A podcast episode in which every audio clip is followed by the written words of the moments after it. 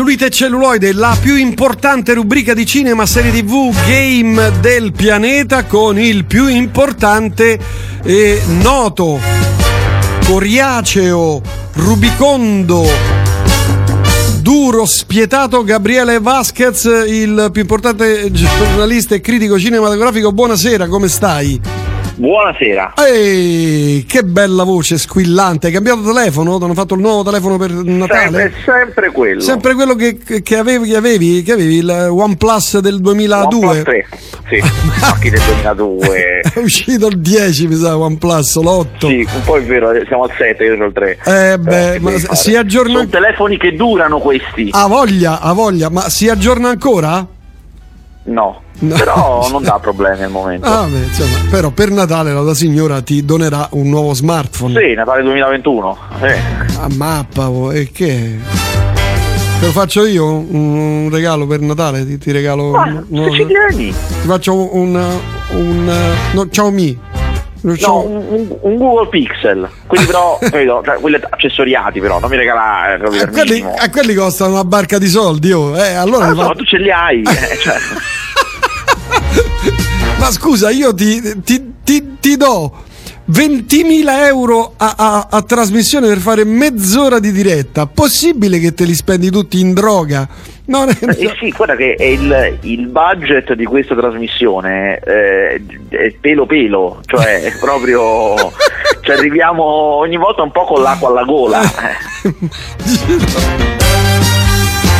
in tutti questi anni ti ho dato tanti di quei milioni, i milioni, i milioni, esatto, senza, esatto. senza, contare la, la villa con il potere in Toscana però io molti di questi li rigiro alle star, capito, per corromperle, cioè così c'è anche devi considerare anche questo. Sì, tu, con tutte le interviste che facciamo alle star che esatto, abbiamo fatto, esatto. credo che ne, ne, in quanti, quanti, anni è che facciamo questa, questo delirio? Allora, cioè, ah, te lo dico, io ti feci intervistare Matteo Garrone mentre andava a Cannes a prendere il premio per Gomorra, cioè quella, eh, basta solo quello, basta. Eh, ho capito, però non puoi mica dormire sugli allori, figlio mio. Beh, ci furono anche i Jackass. Sì, vabbè, ma quella è robetta. Io poi devi portare De Niro. Talent so... americani che ho portato. Eh, ma ho capito, però devi portare gente pesante. Da quant'è che, che facciamo questa cosa brutta noi? Secondo me dal 2007, tipo. A mappa, oh, sono passati 2007, ma 13 anni. 13 anni. Secondo me sono un po' di più, eh. No, perché io prima non facevo sto lavoro. Che facevi? Spacciavi? L'elettrauto. Il carpentiere. Vabbè, insomma, novità sul cinema mi sembra che non ce ne siano. No, qualcosina c'è, eh. Tu, ah, sempre così. Vabbè, eh, no, allora, vabbè. Ah, ah, eh, cioè, insomma, ho visto un film d'animazione bellissimo eh. che esce, un originale di Apple TV Plus. Mm. Che fanno uscire poca roba, ma devo dire quella poca roba è buona. Eh. si chiama Wolf Walkers, è irlandese, solitamente non, non ci vengono i cartoni d'Irlanda, cioè è rara questa cosa. Birra, ma questo Wolf Walkers è stupendo, Anima, a parte che è animato bene, quindi se siete appassionati proprio dell'animazione, come sono disegnati, come si muovono, eh, è una gioia perché è bellissimo, ha proprio un sacco di idee. E poi ah, sai che allora, racconta una storia un po' standard, cioè eh, nel Medioevo, in un Medioevo chiaramente britannico, irlandese, quello che è, insomma quel tipo di Medioevo lì, c'è questa bambina che è figlia di un cacciatore di lupi, che caccia i lupi perché questi lupi minacciano la città, eccetera, eccetera. Lei che è bambina ed è femmina, e quindi non conta niente, eh, gli fanno fare eh, cose, fanno pulire per terra, cioè gli fanno fare proprio compiti infami. Eh. Lei invece vuole diventare come il padre, vuole diventare cacciatrice di lupi anche lei, allora si arma di gran segreto e va a caccia di nascosto da sola. Finisce per essere catturata dai lupi e scoprire che i lupi non sono cattivi, che comunque hanno anche loro le loro ragioni, insomma, sono un sacco di cose oh, che succedono. Okay, okay. Diventa anche lei per un incantesimo bambina lupo e eh, succede no, che essendo anche lei mezza lupo a un certo punto la sua città si rivolta contro di lei, il padre anche si rivolta contro di lei, cioè succedono un sacco di cose praticamente e La cosa forte è che è una trama abbastanza stanza, succedono spesso nei cartoni queste cose, però è raccontata con grandissima partecipazione, cioè lo senti proprio il dramma di questa cosa.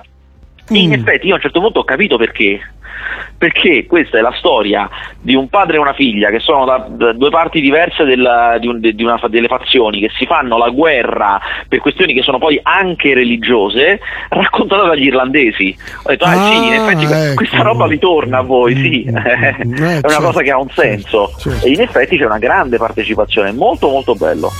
Wolf Walkers. Ah, vabbè, lo cercheremo. Io non amo i film d'animazione, per cui insomma, bah. Eh, altre cose? Hai visto il, docu, il docufilm su Zappa? Ho visto il docufilm su Zappa, Mamma molto mia, bello. Ah, bello. però ti posso dire una cosa? Allora, attento, me... a, attento, a, quello che dici, eh? allora, secondo me è un brutto documentario però con materiali eccezionali. Eh, sì, cioè sì. è il soggetto e quei video che trovano che sono eccezionali. Poi come, come, è fatto il documentario non è che sia eccezionale. Però devo dire mi devo inchinare alle cose che hanno al, alle interviste che tirano fuori a quelle riprese di quell'archivio che lui aveva nello scantinato l'archivio cioè, mostruoso sì sì sì. Mostruoso ah, adesso ho capito perché continuano a uscire album su eh, album eh, su album postumi. Ma lui registrava qua qualunque cosa, lui registrava anche tutti i concerti, poi più tardi ne parleremo anche con Sandro Oliva che ha suonato con le Mothers of Invention per un periodo, quindi Però, ne saprà ma... un po' più di me e, e di te. E quando tira fuori, quando fa vedere il, il nastro, la pizza di, di lui, dice questo è, abbiamo, questo è il, il, il nastro di mio che suonavo con Eric Clapton. Ma a me è preso un cu- mi è venuto proprio un blocco renale. Ho fatto proprio. mi sono sentito male. Credo. Madonna, che belle cose. Oh. Quella era poi, se non ho capito male, questa cosa è partita da quando lui ha cominciato a essere da gestirsi da solo, senza un'etichetta. Una gestione mostruosa che probabilmente gli ha fatto anche veramente un sacco di soldi, nonostante non è che, uno, non è che fosse uno che vendeva chissà che, però non dovendo dividere no, con nessuno. No, certo, certo, aveva la sua etichetta, faceva tutto da solo. A un certo punto si sì, è iniziato a fare fare tutto da solo, eh, per cui ha tutto lui, addirittura le pizze dei, dei, dei, vinili degli anni 70, cioè i, 20, i 16 pol, cioè i, le 16 tracce, le 24 tracce, hai visto che pizzone che aveva lì?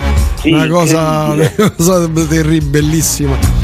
Il finale a me ha commosso. Eh, a me ha commosso dire. tanto, tanto, tanto, ti dico tanto, tanto, Gabriele, ma ha proprio fatto venire Mamma mia, eh, quando lui spegne la luce dello, del, del, dell'archivio e parte il Watermelon in Easter Egg, eh, mi, mi, sono proprio completamente sciolto sul divano, fa, sfracellato proprio.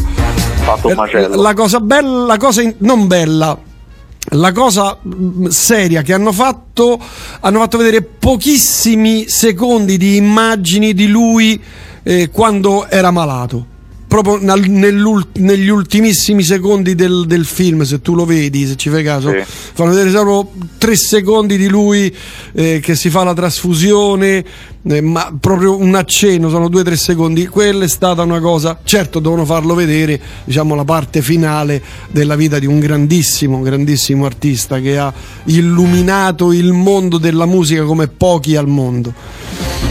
La, la cosa che volevo chiederti, e poi chiudiamo, adesso ti sembra una stupidaggine quella che ti dico. A me ha ricordato come impronta il film su Totti.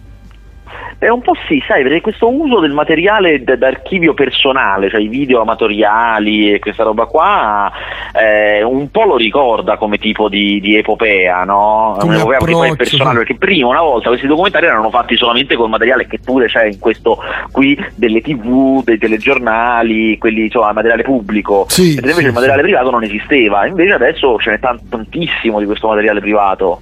È vero, è vero, è vero.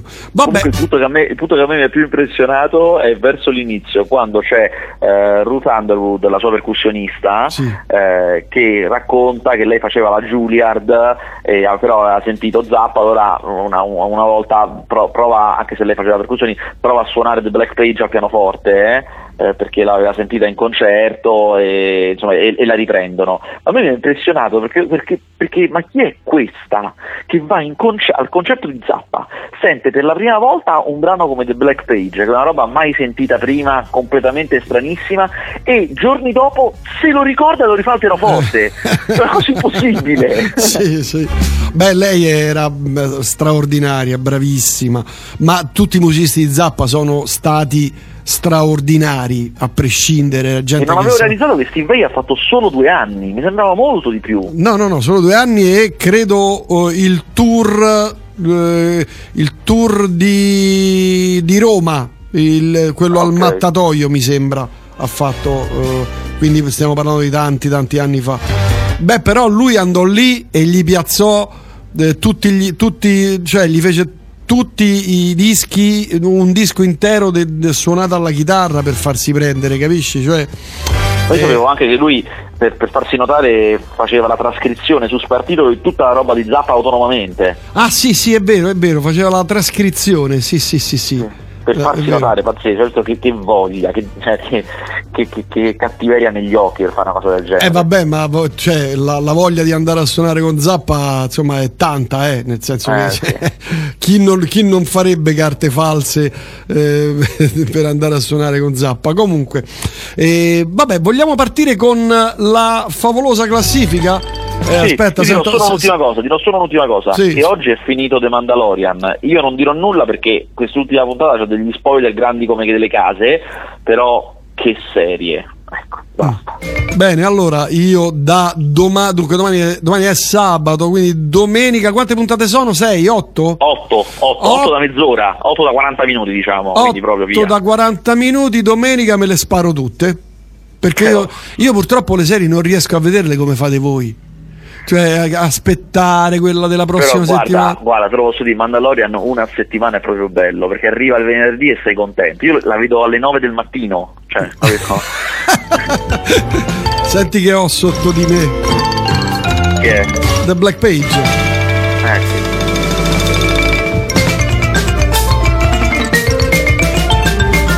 È una delle cose più ostiche che Zappa abbia mai scritto davvero più complicate. Comunque, vabbè, eh, da, quindi domenica non, eh, lo dico anche alle ascoltatrici e agli ascoltatori, non mi telefonate, non scrivetemi su Facebook, niente, niente, perché domenica mi faccio la chiusa Mandalorian. Perfetto. Allora, parliamo di classifica dei migliori film del 2020. Se ne hai. Allora, chiaramente, chiaramente, questo è un anno di film piccoli, ovviamente, eh, perché oh, il, i grossi sono stati tutti quanti rimandati, questo è evidente.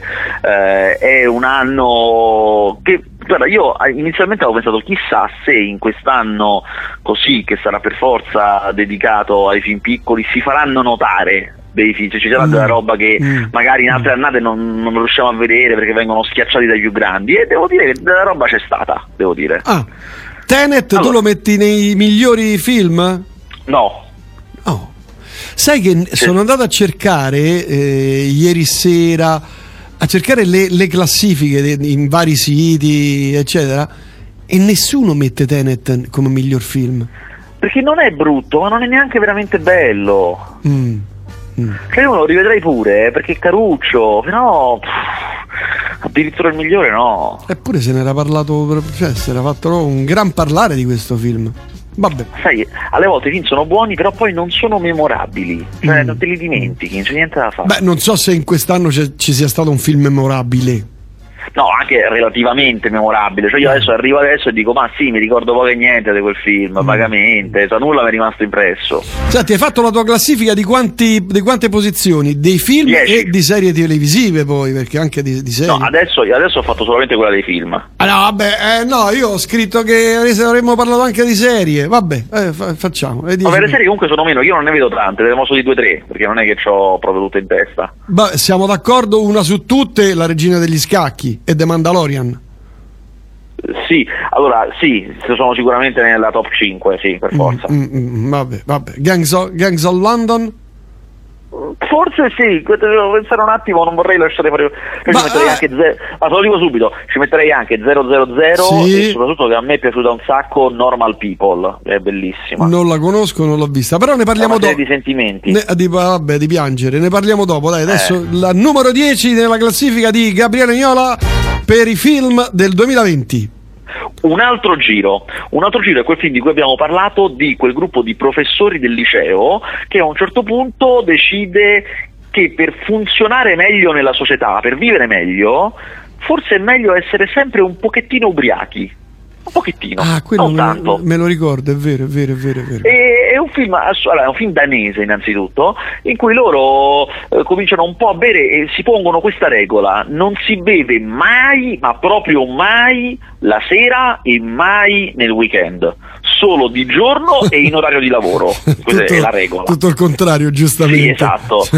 e eh, stanno sempre un po', un po' brilli, diciamo, allegrotti, eh, insomma, allegrotti. Eh. E chiaramente per l'economia del film a un certo punto gli scappa la mano, questo è evidente. Ehm, però guarda, c'ha un finale, mamma quanto mi piace quel finale, me lo rivedrei di corsa, proprio perché, perché il film, non voglio spoilerarvelo, però insomma vi posso dire che non prende la, cosa più, la posizione più facile da prendere, sarebbe dire no, questa cosa è sbagliata, cioè non è che da Mm. certe posti puoi ubriacare, ti puoi rovinare de mattina, però il film prende tutta una posizione strana su questa cosa, e a me piace. Bene, ah, numero 10, un altro giro. Numero 9. Imprevisti digitali, che è un film che a me mi fa morire dal ridere. È Ah. un film francese eh, con un umorismo demenziale, quindi non è l'umorismo quello tranquillo, è un umorismo proprio scemo, ma scemo tanto, che, come dice il titolo prende in giro e lo fa bene, perché tanti film lo, lo fanno ma lo fanno male, le- un po' le contraddizioni e le cose assurde delle tecnologie digitali. Cioè, questo qui è il primo film che io vedo che fa una serie di battute che mi fanno morire da ridere sul captcha, su quel codice, sai quando ti dicono Sì, sì, trova la i semafori in questa immagine, Sì, no? sì, sì, oppure scrivi questa parola che è scritta male. Mm. Eh, c'è un altro pezzo sui rider che mi- e la consegna a domicilio che mi fa morire da ridere, ovviamente c'è quella che per errore qualcuno gli carica sul cloud la- la- il video porno e non riesce a tirarlo giù e cerca di andare nella sede centrale di YouPorn, insomma c'è tutta una serie di cose che mi fanno ammazzare da ridere, il film è molto divertente e niente, si chiama Imprevisti Digitali. Numero 8. Mi chiamo Francesco Totti. Guarda, io ti sto seguendo su Wired, ma l'hai scritta tu? Eh sì, certo. Però non, non è firmata. Come no, in alto, oh, scherzi, adesso denuncio tutti. Ah, sì, sì, no, no, c'è, c'è, c'è. ok. Ero convinto non fossi tu, dico. Eh, dico, "Ma questo avrà copiato. Questo è plagio. Sto, co- sto copione. Invece dai, la, la classifica di Wired sui migliori film scritta da Gabriele Agnola, il più grande critico cinematografico del pianeta. Allora, alla posizione numero 8 mi chiamo Francesco Totti perché è bellissimo, è veramente un documentario bello, con un sacco di idee, con un sacco di cose, non dico nuove perché forse nuove è troppo, però insomma originali, senza dubbio originali, Mm, mm. modi originali per raccontare una storia che poi in sé, paradossale, è una storia banale, perché sia la storia di un grandissimo calciatore, ma di una persona semplicissima, quindi fatta, cioè non è che tipo sai, ha litigato col fratello, gliela- gli hanno rapito la figlia, niente Si drogava, no? È zero. È proprio No, uno normale, tranquillo. Esatto, e si inventa una serie di idee come quella di tirare fuori a un certo punto eh, Vito Scala facendoti vedere che in realtà stava sempre in quelle immagini e tu non l'avevi visto, ma lui era sempre lì, che è un'idea fighissima, insomma è veramente un documentario fatto come si deve eh, e poi commoventissimo. Sì, sì, sì, a voglia. A mappa. Numero 7. I Predatori, i Predatori per me è l'esordio italiano dell'anno. Addirittura. È il, è il primo film di Sergio Romano, ti dirò di più, era- sono anche parecchi anni che non si vedeva un esordio così, cioè solitam- allora, solitamente gli esordi italiani fanno abbastanza pena, cioè, non, è che, Mm. non è proprio una categoria in cui c'è sta grande lotta. Eh, questo qui è il primo film di Sergio Castellitto, figlio di... No, Pietro eh, Castellitto. Scusami Pietro, scusa. Figlio di Sergio Castellito. figlio di Sergio Castellito, certo. Eh, primo film di Pietro Castellito, figlio di Sergio, eh, ed è bravissimo, proprio bravo. Non solo è bravo lui che recita anche perché ha un, um, ha un tempo comico, che è una roba che non si impara e non si insegna, cioè live punto e basta, ha un tempo comico eccezionale. E quindi già questo fa sì che lui può dire anche cose che non sarebbero divertenti, che se le dico io non fanno ridere, ma lui trova il secondo preciso in cui quella cosa fa ridere. E questo è. Ma riesce a fare tutto un film così, cioè riesce a farlo fare anche agli altri attori. E deve essere complicatissimo. Per cui è un film divertente, che prende anche questo qui, prende delle posizioni non scontate mm. e, e, che fa ridere in maniere che non ti aspetti mai. Insomma, a me è piaciuto un sacco. Senti, mi chiedono che cosa ne pensi di Bohemian Rhapsody un ascoltatore, dimenticavo, ho visto no, anche me, film su Totti a, a me fa abbastanza schifo Bohemian Rhapsody, cioè, a parte che è un film fatto malissimo perché ha avuto anche dei problemi, il regista se n'è andato a metà, ha finito un altro, insomma ma poi è proprio una storia appiattita, cioè io poi non posso sapere come sono andate le cose veramente, non mi interessa nemmeno, ma quella versione lì è proprio è il contrario di Francesco Dotti, è una storia straordinaria e la appiattisci. Certo, poi è un film in cui per il 50% del tempo ci sono le musiche dei Queen, tanto brutto non può essere alla fine, perché comunque... Come tu sai la mia, la mia posizione su questi film che non ricordo la definizione precisa, Biopic. Eh, biopic mi fanno sulla musica mi, so, mi, fanno ribrezzo proprio, li detesto come poche cose al mondo. Eh, eh, beh, un po' hai ragione, c'è poco da dire. Allora, scusate, ma Zappa Movie non è visibile solo negli States? Qui mi scrivono? Eh, sì, e infatti devi, andare, devi avere la VPN e andare la negli VPN States pagandola regolarmente e quindi è tutto a posto eh, bene, vostro onore The Mandalorian Noisette ripetitiva e prevedibilissima voto va, dai, ma... va, va, va, va, ciao ciao. ti, ti, ordino di smettere di ascoltare questa trasmissione. Guardatevi Godless, miniserie western alla Quentin Tarantino con Jeff Casey. Ok, mi segno. Poi uh, Wall Walkers è disponibile in italiano o mia figlia deve aspettare di saper leggere i sottotitoli per vederlo? Chiedo per un amico. Uh, eh, questa è una buona domanda. Eh. È una buona domanda. Io l'ho vista in originale, quindi non lo so se c'è. Cioè, mm. Teoricamente se la distribuiscono sì. Anzi, anzi, dirò di più.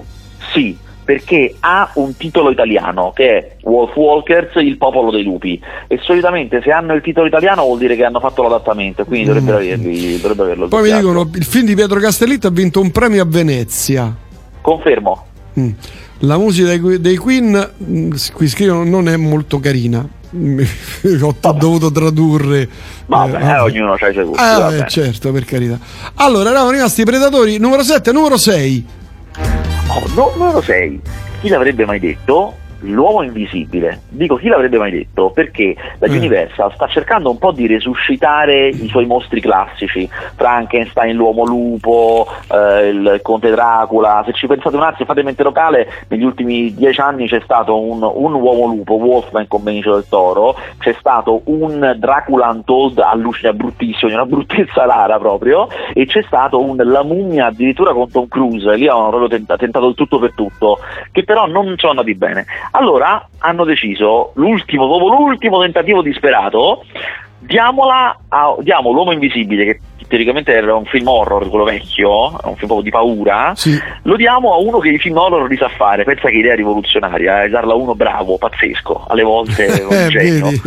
Sì, il genio, cioè a mm, Jason Bloom, che è il produttore di tutti i migliori horror americani degli ultimi anni, che ha, un, ha una regola che è pazzesca per, per, l'America, lui è il produttore, non il regista, quindi quello che ci mette i soldi, la sua regola è mai spendere eh, più di 3 milioni di dollari, mai per nessuna ragione al mondo, che in America non ci fai niente, cioè è una cosa, in America questi film costano 20, 10, 20 più o meno.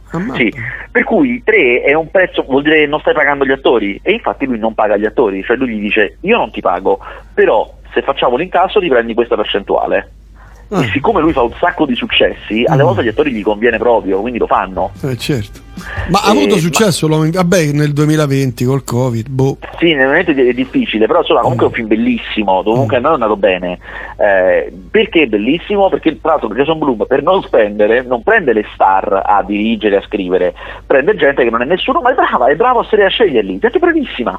Eh, quello che fa questo film è, solo, non me lo ricordo, non ne ha fatti già altri con lui ed è bravissimo e si inventa questa cosa, questa idea geniale di vedere il film non dal punto di vista dell'uomo invisibile, ma dal punto di vista di una sua moglie, adesso non so se erano sposati o no, comunque una persona che, la donna che vive con, vive con lui, eh, che non sa che, eh, cioè tu inizi che non, lui non è invisibile, cioè è una persona normale, inizia proprio che lei scappa scappa da, da, questa casa dove lui la teneva e tu capisci che lei scappa in maniera organizzata, c'è l'amica fuori che l'aspetta con la macchina, è perché lui la menava la menava, la teneva chiusa, insomma era una storia terribile.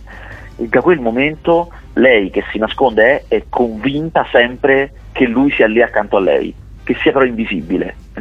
Però tu non lo vedi come lei non lo vede e si crea questa ossessione che in questa stanza c'è qualcuno che muove le cose, eh, che è una roba che io ad un certo punto ero, ero, al cinema, si poteva ancora andare al cinema, ero al cinema a vederlo, ad un certo punto mi sono dovuto calmare e ho dovuto pensare sono in un cinema, sono a Roma, cioè non, non sono Ed è lì, solo non, un film. non mi possono toccare, tranquillo.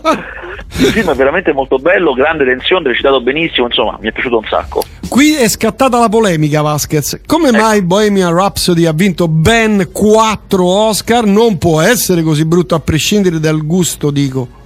Dai gusti. Perché la, la, campagna Oscar c'entra poco con la bontà del film, sono film veramente di, un, di una durezza rara che hanno vinto gli Oscar eh, e Rami Malek, l'attore che interpreta Freddie Mercury che ha vinto l'Oscar per la migliore interpretazione eh, è un cane di attore, eh, però le campagne Oscar, cioè la capacità di riuscire a, come la campagna elettorale, no? la capacità di riuscire a convincere votanti eh, sono un'arte in America, ci si spendono delle cifre che non hanno nessun senso. Ma, ma possibile possibile questa cosa? Cioè, un Oscar dovrebbe essere il miglior film a prescindere da, da, no?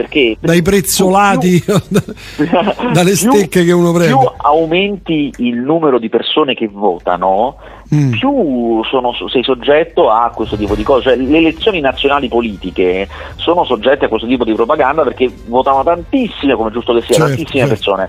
Eh, gli Oscar li votano in 6.000 se non sbaglio. A mappa. È un numero eccezionale, è un numero incredibile. Per cui eh, è chiaro che sei soggetto a tutto, in mezzo c'è di tutto, sono tutte persone scelte perché in un mm. momento o nell'altro l'hanno meritato, per esempio tutti quelli che mai sono stati nominati possono votare, eh, mm. poi ogni tanto vengono scelte altre persone e vengono inserite, insomma ci sono tante maniere per... Ma per sono solamente gente, gente, dell'ambiente cinematografico oppure sono Bene anche... Male, sì, ci sono anche qualche giornalista c'è, ma è veramente una minoranza, mm. eh, ci sono qualche, forse qualche produttore, ma insomma diciamo che l'80% almeno è gente del, del mondo del cinema mm. e soprattutto siccome molti sono nominati e vincitori, e siccome per la recitazione ci sono quattro categorie, attore maschile, attore femminile, non protagonista e protagonista, mm. eh, sono soprattutto attori quelli che votano. Mm. E gli attori non capiscono una mazza, specialmente di recitazione, è una cosa incredibile, ma è così. Ma possibile mai? Guarda, a chiunque sia capitato una volta di parlare con un attore di cinema si è reso conto che non capiscono una mazza, è una cosa mm. incredibile. Mm. Rami Malek in Mr. Robot non è male per niente, sei esagerato nel definire cane, definirlo cane. Ah, ah, ah, tu, giustamente tutte le opinioni sono le benvenute, per carità. Vabbè, allora andiamo avanti. Numero 5. 5, numero 5. 5 è un po' il classico film che non si sarebbe fatto notare se non fosse successo quello che è successo, perché è un mm. film minuscolo, da uno mai sentito, andato su Prime Video direttamente, senza pubblicità, senza niente, si chiama L'immensità della notte, The Vast of Night e sembra un episodio dei confini della realtà gonfiato a film, però tutto super tecnico, molto moderno tra l'altro, ambientato negli anni 50, con questo, queste due persone che in una notte in cui nel loro paesino sperduto americano tutti sono a vedere la partita di pallacanestro eh, del, del liceo locale, loro trasmettono via radio uno speciale sugli alieni ehm, che parte da un, un racconto, da un segnale che qualcuno aveva sentito da una cosa vaga parte e diventa sempre più concreto perché qualcuno comincia, questa radio cominciano a telefonare a dire sai anch'io, anche di qua, anche di là e loro a un certo punto vanno a cercare altre persone, insomma in questa grande notte sembra davvero che devono venire gli alieni. E non vi dico che succede chiaramente però il film è fantastico, si chiama L'immensità della notte. Numero 4 Oh, questo è un film che non è uscito e non si può ancora vedere, ma io sono convinto che uscirà e si vedrà perché sono convinto che vince l'Oscar per il miglior documentario. Ma tu l'hai visto? Per, per, certo, per, sì, beh, sì. questa volta sì, eh. eh, si chiama Collective, è un film che viene dalla Romania, però vincerà lo stesso il miglior documentario anche se non è americano, perché è pazzesco, racconta ovviamente la storia vera perché è un documentario eh, che credo di un, meno di dieci anni fa, no, forse addirittura quattro anni fa, una cosa del genere, c'è stato uno scandalo in Romania riguardante la sanità pubblica mostruoso, cioè uno, uno, scandalo pazzesco, non vi dico bene i meandri perché poi li scopri nel documentario, comunque una roba a un livello di inaccettabile pazzesco. E questo documentario io non so come hanno fatto, ma loro stavano con i giornalisti che hanno fatto l'indagine dal primo momento e stavano con loro sempre, hanno tutte le immagini dei momenti più clamorosi di queste indagini. A un certo punto seguono passo passo il ministro della sanità, come se fosse uno di loro. È una cosa veramente eh, per la pervasività e la quantità di eh, momenti chiave che riescono ad avere è una cosa impressionante. Questo chiaramente è avere le immagini dei momenti più incredibili di una vicenda incredibile, la rende appassionante a un livello pazzesco perché vedi veramente dinamiche di potere, le vedi mentre avvengono, cioè quello che riceve la telefonata di quell'altro che gli dice una cosa pazzesca, insomma è appassionantissimo, Collective si chiama e sicuramente ne sentirete parlare.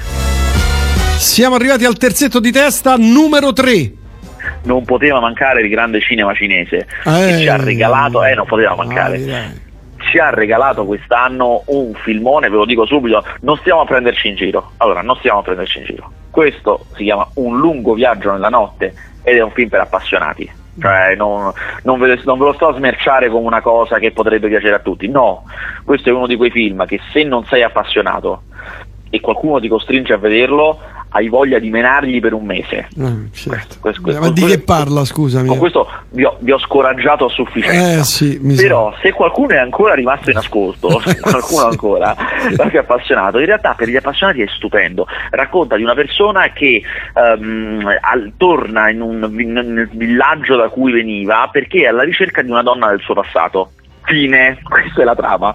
Eh, in realtà è un viaggione pazzesco nei suoi ricordi ed è un film che visivamente a me mi ha, mi ha sdrumato. Poi a un certo punto a metà lui entra in un cinema e non è più chiaro se si è addormentato guardando il film che stava vedendo e quindi noi stiamo vedendo un suo sogno a quel punto, oppure veramente gli è successa una roba incredibile in tutta la seconda parte del film, che è incredibile. Ed è appunto, se vi piacciono questi film a metà tra il vero e il falso, il sogno, la realtà e chiaramente tutte le sensazioni che stanno in mezzo, girato in una maniera pazzesca, pazzesca, c'è un piano sequenza talmente lungo che ad un certo punto quello che l'operatore che tiene la macchina da presa in mano vola e io non, mentre vedevo non capivo ma questo com'è possibile che vola questo e ho saputo guardando il backstage che lui in questa scena in cui eh, la, la, la, videocamera seguendo il protagonista arriva su un tetto e poi appunto vola giù fino alla piazza, lui si att- eh, avete presente le,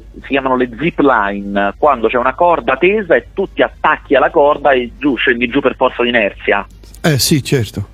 Ok, lui praticamente senza che si noti in maniera molto, cioè se, se, tu non lo sai non te ne accorgi, a un certo punto mentre tiene la videocamera in mano lo attaccano alla zip line e quindi quando sembra che vola in realtà sta scendendo attaccato a questa cosa. Ma, Ma è un momento in, di mille, uno di mille, incredibile.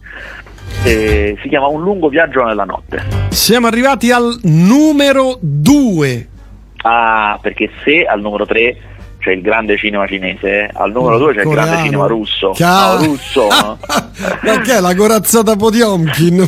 Bellissimo. Ma guarda, dai, eh, allora, ma va, ma film- dai. allora, questo è uno dei film Ma più belli tu, no, tu vuoi- io lo so, tu vuoi fare il diverso, Ma no, quello che è fuori dagli questo. schemi. Tra l'altro, anzi, guarda, vi dico una cosa. Vi ho detto per un lungo viaggio nella notte, vi ho detto che è per appassionati, mentre invece questo vi dico è davvero per tutti. Cioè, eh, lo può vedere chiunque e si appassiona chiunque. È il film più bello che io ho visto quest'anno a Venezia. Si chiama Cari Compagni, non è ancora uscito in Italia, però ha il titolo italiano, quindi uscirà, è stato comprato. Ah. Ehm, è in bianco e nero perché racconta una storia vecchia, ma in realtà è molto moderno come è fatto e racconta una storia anche qui pazzesca, una storia vera. Cioè, a un certo punto negli anni 70, nell'Unione Sovietica, eh, c'è uno sciopero. È Eh. una cosa che nessuno ci ha mai raccontato, perché chiaramente eh, cioè, è una- un- uno scandalo pazzesco per loro, cioè non volevano far uscire la notizia che in Unione Sovietica gli operai scioperano, figurati, in una città di provincia, una città di provincia del nord.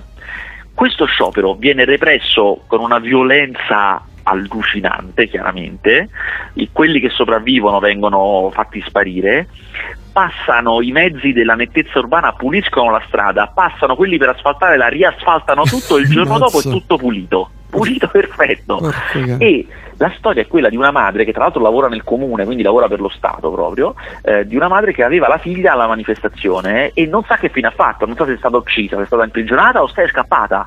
E viaggia nella burocrazia, tra l'altro poi la burocrazia che fa sparire anche quelli che hanno visto la manifestazione, cioè tu stai affacciato in finestra, scompari pure tu. Ah, eh, Capito? beh, per cui certo. è un viaggio difficilissimo in questa burocrazia e la cosa bella di questo film è che nonostante racconti una roba potenzialmente tragica, io non vi dico poi come finisce, è popolato dai cari compagni del titolo, cioè è come se questo film ti dicesse il regime era una cosa terribile, ma noi tra di noi ci volevamo bene, cioè ci Certo, aiutavamo, certo. è tutta gente disperata che si aiuta come può, anche se poi non si conoscono magari. Certo. E per questo è veramente poi molto sentimentale, insomma, è un film bellissimo, cari compagni. Allora, qui mi scrivono, cosa puoi dirmi di Asendam cinese? Maurizio. Non l'ho visto. Ah, eh. Non l'ho visto, Ah. eh, mi spiace. Siamo arrivati allora al numero uno della classifica dei migliori 10 film secondo Gabriele Niola. Ma che? è Allora, questo? è un film che mi ha veramente, veramente stupito. Cioè, proprio. Ah, no, questo l'ho visto. Ti è piaciuto? Ma insomma. A me, a me è piaciuto un sacco.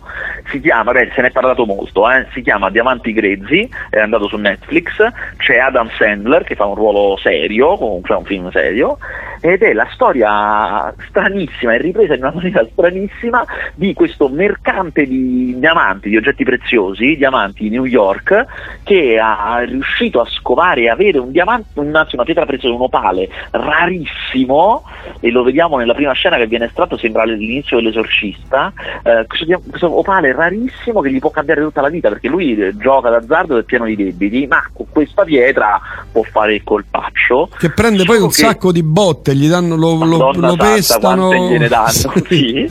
Solo che lui ha l'infausta idea a un certo punto di prestarla a un giocatore di- dell'NBA molto famoso, pensando che questo magari se la compra eh.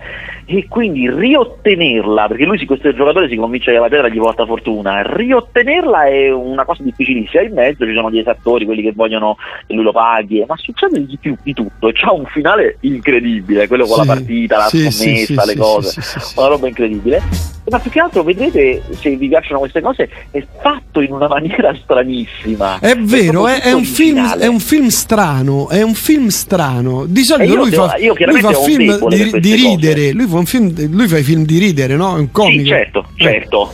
Invece qua recita molto bene, fa un film molto serio e io non vi nascondo che ho un debole per questi film molto molto originali, chiaramente ben fatti perché il film è molto ben fatto, eh, che si inventano tutte cose nuove, diverse per raccontare quella che in fondo no, non è una storia originalissima, una storia di uno che ha i debiti e che ha una sola possibilità di, salva- di saldarli e non riesce a arrivarci.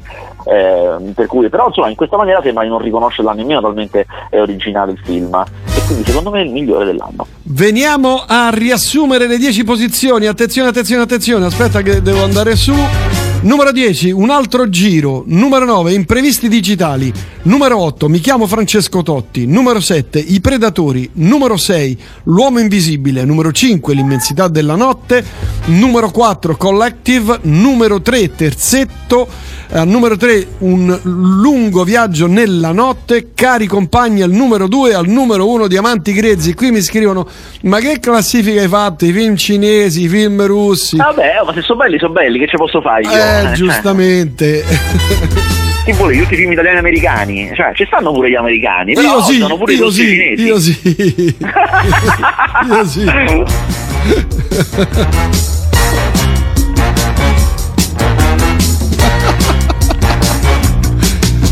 Mi sono perso il numero 4. L'abbiamo detti adesso, perché il numero 4 Il numero 4 è eh, Collective. Collective, Collective. E passiamo alle serie televisive. Ti dico la mia classifica dei- delle 10 serie? Vai. Numero 10 Lucifer, la nuova stagione. Numero 9 Emily in Paris, un fi- una serie carina, delicata, simpatica per tutti i gusti. Numero 8 Diavoli. Numero 7 Alex Rider. Numero 6 Hunters. Numero 5 Gangs of, of London. Numero 4 000. Numero 3 Messiah. Numero 2 La regina degli scacchi. Numero 1 The Mandalorian. Ah, bene, beh, guarda, ci sto, anche se alcune, io ho visto solo quelle dalla 5 in poi, però bene o male ci sto. Ma Io Hunters non l'hai visto? People. Quello Eh, con- Hunters no, non, non l'ho visto. Ma come? oh? Hunters, quello con eh, Al Pacino. Eh, non l'ho visto, non l'ho visto, lo so. Ma come non hai visto? Possibile? eh, lo so, ma io faccio fatica, lo sai. Di- diavoli. Diavolo a me non mi è piaciuto, eh, te lo dico. Ah, Non eh, ok, non ti è piaciuto, eh, però l'hai visto. No. Alex Rider, grande, grande serie. Grande serie. Young 007. oh. Ah, e poi, e poi io metto, nella mia ci metto anche The West Wing, che è vecchissima, però Ah, vabbè, ma non è, ho capito, ma non è del 2010. No, del del 99, 2020, però- non è del 2020. No, no, però per, per me è la serie del mio anno, cioè io sto alla seconda stagione ancora, Cioè- Una- un episodio a sera. Uno come te, te l'ho dovuta consigliare io. Eh, lo so, è vero, eh, è Te vero, l'ho dovuta consigliare mai io. imparare. È vero, guarda. è vero. A me, guarda, tanti ascoltatori mi scrivono e mi, mi consigliano dischi che io non conosco, me li vado a sentire e ma senti che disco. Ma senti Eh, che meraviglia! Come ho fatto a perdermelo? Ma è normale. Comunque sì, West Wing è un capolavoro di serie televisiva. Capolavoro, veramente. Pazzesca, sì, sì, veramente una cosa incredibile. Vabbè, eh, hai altro da aggiungere? Allora, come serie ti dico anche, guardatela, chiama il mio agente. Che cos'è? Pe- perché a te ti piacciono queste, queste serie leggere francesi. Chiama il mio agente? Sì, è una serie sugli agenti degli attori. E in ogni, quindi i protagonisti sono gli agenti, questa società di eh, agenti. In ogni puntata chiaramente c'è uno dei loro rappresentati che è il vero attore che fa se stesso, cioè c'è in, in una puntata c'è Monica Bellucci che fa Monica Bellucci che finge di essere rappresentata da questa agenzia e quindi ha dei problemi, non vuole fare il film con quell'altro, quello ha litigato con quello, quindi è pieno di questi attori famosi francesi, alcuni non li conosciamo, altri sì invece sono conosciutissimi eh, che fanno se stessi e ci sono tutte le storie chiaramente dell'agenzia che cerca di risolvere questi problemi, i problemi loro. Mm. Ma dove si trova? Dove- Netflix. Netflix, chiama il mio agente. Allora, qui altri messaggi arrivano a fiumi. No, vabbè, questa The Mandalorian e Bud Spencer nello spazio. Ogni puntata Vabbè, incontra i vabbè. cattivoni diversi, gli, gli mena senza troppa fatica e va avanti. È in fondo un bonaccione. Ma dai, io ho visto la prima, devo vedere la seconda. La prima a me è La meglio piaciuta. della prima secondo me. La, la- la prima mi è piaciuta tantissimo, a me bellissima. Eh, te credo. Che ne pensi di Wayne Essence? Non è nuova serie. Non è nuova. Eh, non Wayne la conosco, Essence, però. non conosci. No. Cioè, oggi c'era la, la vis polemica, poi su- ovviamente sulle classifiche è così. Eh. Quando, io, certo. eh, quando io faccio le classifiche dei, dei dischi, capirai. Volano i vinili, i vinili lanciati come la. Uh, vo- volano gli stracci proprio. Do- tu dovresti venire quando faccio le, le classifiche dei dischi e vedere i commenti che mi uccidono, mi massacrano. Tra l'altro, se volete andare a vedere la mia classifica dei 30 dischi più belli dell'anno, a mio personalissimo parere, la trovate su princefaster.it. Anche tutte le altre classifiche delle ristampe, delle, dei postumi, degli album postumi, delle serie televisive e non finisce qui perché ce ne sono altre due di classifiche che pubblicheremo prossima settimana. Vabbè, tu dovrai fare quella del, dei film poi e delle e serie. No, sì, per, per, per princefaster.it la fai sempre. Ah, certo, ah, eh. ah, certo, certo, certo. Vabbè, Gabriele, io ti abbraccio, ti ringrazio. Noi ci sentiamo. No, sai che non so quando? Perché venerdì prossimo è Natale. Attenzione. E io di solito trasmetto la mattina, faccio la mattina del Natale da N anni, da sempre quindi avremmo dovuto farla la mattina e non ci sarebbe eh, stato problema, ma sembra ci sia il blocco totale e diventano tutta l'Italia diventa zona rossa.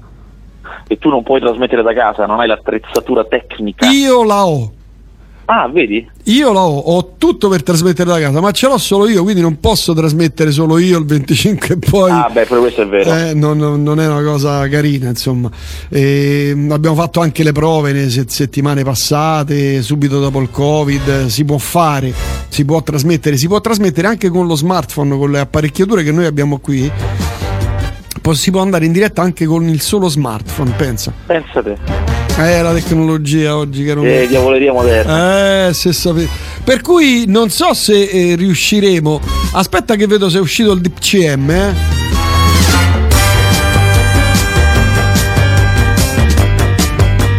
No, niente, sembra ancora, ancora nulla. No, sono anticipazioni. Eh sì, sono solo anticipazioni. Sembrerebbe che si potrà circolare solamente nei giorni eh, il 22 il 28 e il 29 e poi il 4 gennaio perché il 5 è prefestivo e il 6 è festa questi sono i giorni in cui si potrà circolare quindi non saprei dirti ora se, mh, mm, eh, se per Natale come faremo insomma vabbè Gabriele io ti saluto e ci sentiamo prossima, prossima settimana no prossimamente sicuramente ci risentiremo prossimamente Ok. Grazie, ciao Gabriele.